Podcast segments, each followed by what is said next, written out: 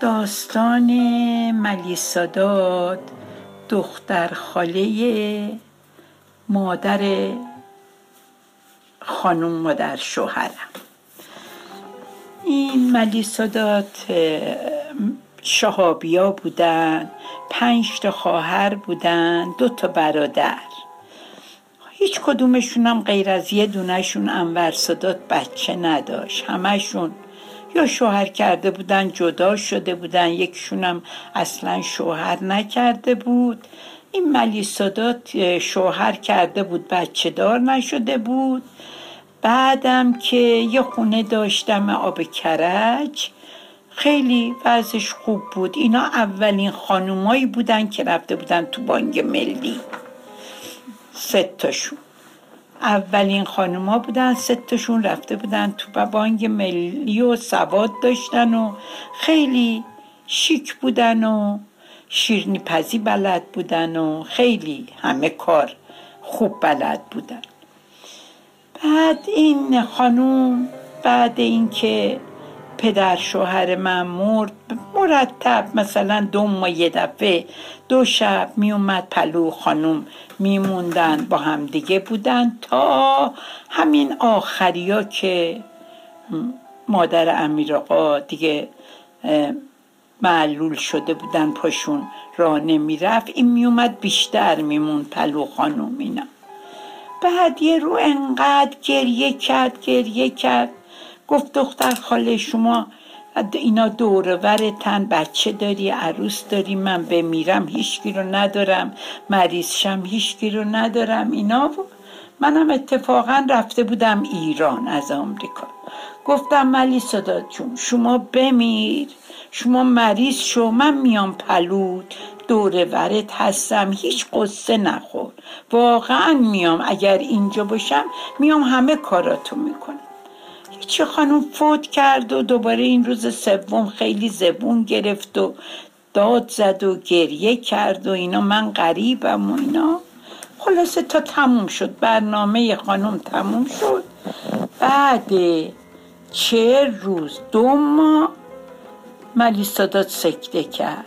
سکته کرد و بردنش بیمارستان بانگ بانگ ملی. بردنش اونجا و خبر دادن به ما و ما رفتیم اومدیم. رفتیم اومدیم. دیگه بودش اونجا. بودش اونجا و چون دیگه نمی‌تونست خونه کسی باشه پذیرایش کنه از اونجا بردنش دم یه دم دوراهی شمرون. اونجا یه جایی بود که مثل ریحب حالا که میگن ریحب بزرگ سالان رو نگر میداشتن. دیگه بیمارستان نبود. ما مرتب می‌رفتیم سرش می‌زدیم هفته دو دفعه غذا میبردیم. میومدیم چون خیلی هم که کار نداشتم. تا اینکه شد یه روز من رفتم که تو نادری برای پرستارای اونجا روسری بخرم که ببرم بهشون بدم بیشتر مواظب چیز باشن ملیسادات باشن. وقتی رفتم اونجا روسری بخرم همونجا که رفتم توی مغازه دو تا بچه ده یازده ساله اینا اومدن پسر اون دم وایسادن. گفتن خانم گشنمونه یه پول بده ما نهار بخوریم. گفتم نه من پول به شماها نمیدم. الان میام بیرون میریم غذا می‌خرم بهتون میدم. اینا هم گوشه وایستادن دم ویترین این آقاه وایستادن و من چند تا روسری خریدم و اومدم بیرون و گفتم خب بریم غذا بخوریم. اومدیم یه پایین تر اون پیراشکی خسروی بود.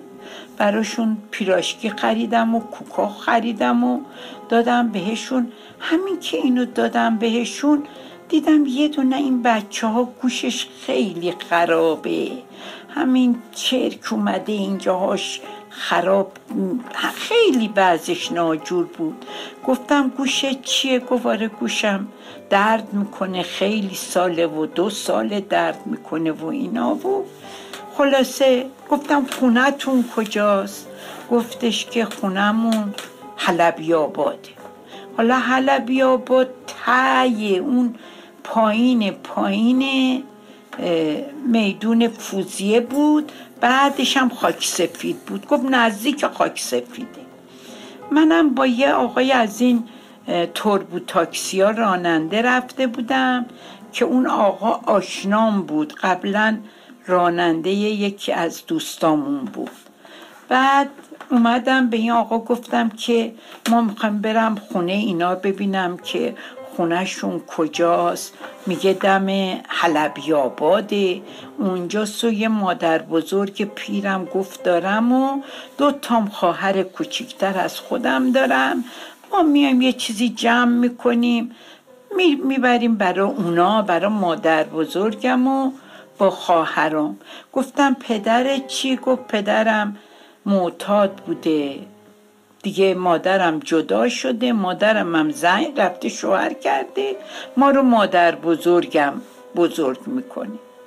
گفتیم خیلی خوب ما اونجا یه از همونجا پیراشکی و اینا خریدیم و اومدیم شکولات و اینا با این بچه ها رو سوار ماشین کردیم و رفتیم. با اون آقای محققی اسمش بود اون آقای راننده. رفتیم رفتیم دیدیم وای کجاها هست. دیگه تو بیابونا یه چند تا آپارتمان و خونه نیمه کار ساخته همه یکی پرده زده بودن کونه درش و این رب دوید دوید دوید مادر بزرگه صدا کرد. گفت بیا یه خانمی کارت داره و مادر بزرگه دیدیم آره اومد و پیرزن با دو تا دختر یکی چهار ساله یکی هم هفت ساله. اینا اومدن و گفت آره این با دختر من نفرینش کرد ما رو ول کرده رفته شوهر کرده. منم با این چهار تا بچه تو این بر بیاب. خلاصه گفتیم خب ما در حالا ایشالله میایم اینجا رو میشه پنجره بذاریم در بذاریم.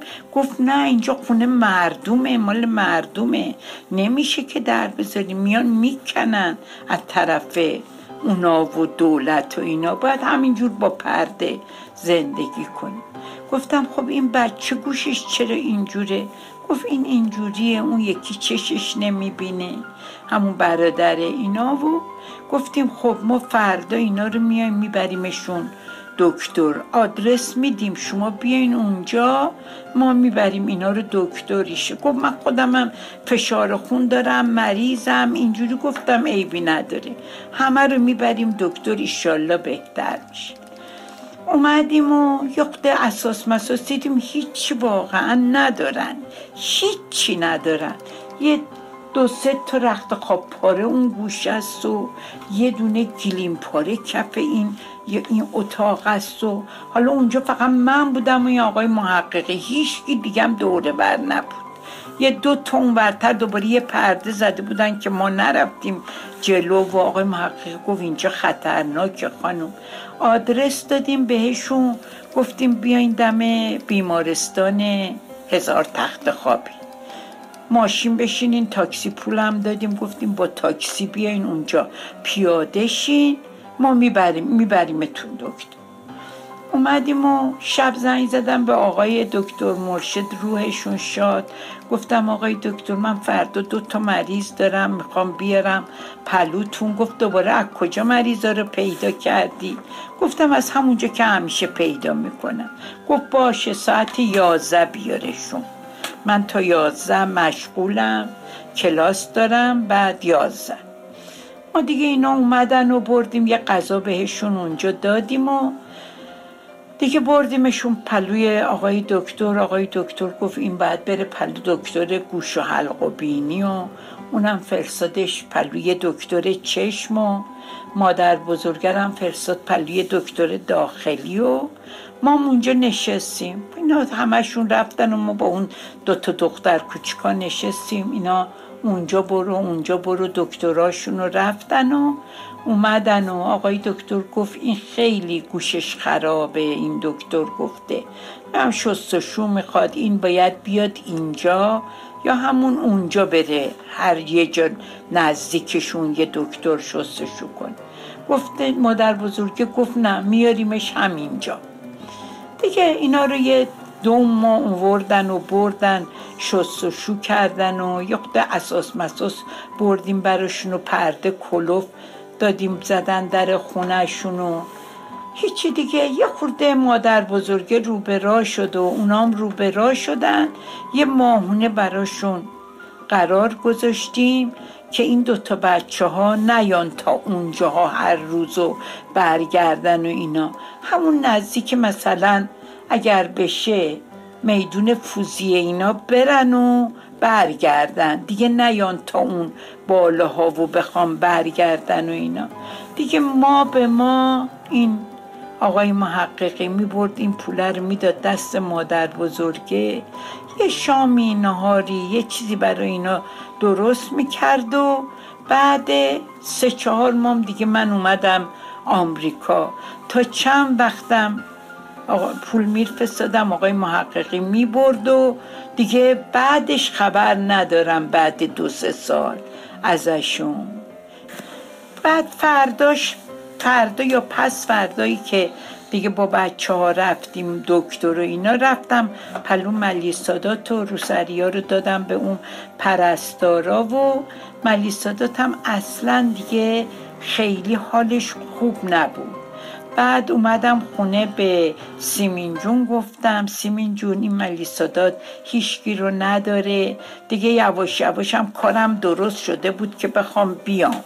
یعنی از ممنوع الخروجی در اومده بودم و دیگه کارامو داشتم می‌کردم که برگردم آمریکا بعد دو سال. دیگه سیمین جون گفت نه شما خاطر جمع باشه. من هر وقت برم مامانم و بخوام ببینم سر رامه میرم یه سریش می‌زنم حتما. دیگه ما کارامونو کردیم و اومدیم. سیمین جونم یه پنج شیش ماه مرتب هر وقت می‌خواست بره خونه خانم مادرش خانم طبیبیان می‌رفت سر را سر می‌زد و صحبت می‌کردیم. می‌گفت رفتم ملیسادات و دیدم و اینجوری بود و بدتر بود و بهتر بود و بعد شیش ماه سکته کرد و فوت کرد. ملیسادات. ولی اون وقت که هنوز زنده بود می‌گفت که چیز ابن بابوی مقبره دارم. یه مقبره خریده بود برای خودش. خونهشو داشت زندگیشو داشت. همچی که فوت کرده بود چون بچه نداشت وسیعت نامم نداشت همه رو از طرف دولت لاکمور کردن. بردنش بهشت زهرا خاکش کردن. بعدا اون وقت دیگه دوتا برادراش رفتن و گرفتن مالشو و دیگه برا خودشون برداشتن و اما هیچی برا خودش نشد. به خاطری که وسیعت نامه نداشت هرچی داشت رفت پلو برادراش منظور از این داستان این بود که وقتی آدم داره میره یه جایی که برای خدا داره میره داره میره برای آرامش و آسایش یکی رو فراهم کنه. داشتیم ما می‌رفتم که روسری بخرم پرستارا یه خورده بیشتر به ملیسادات برسن. به اونجا رسید که این دوتا پسر رو دیدم الحمدلله.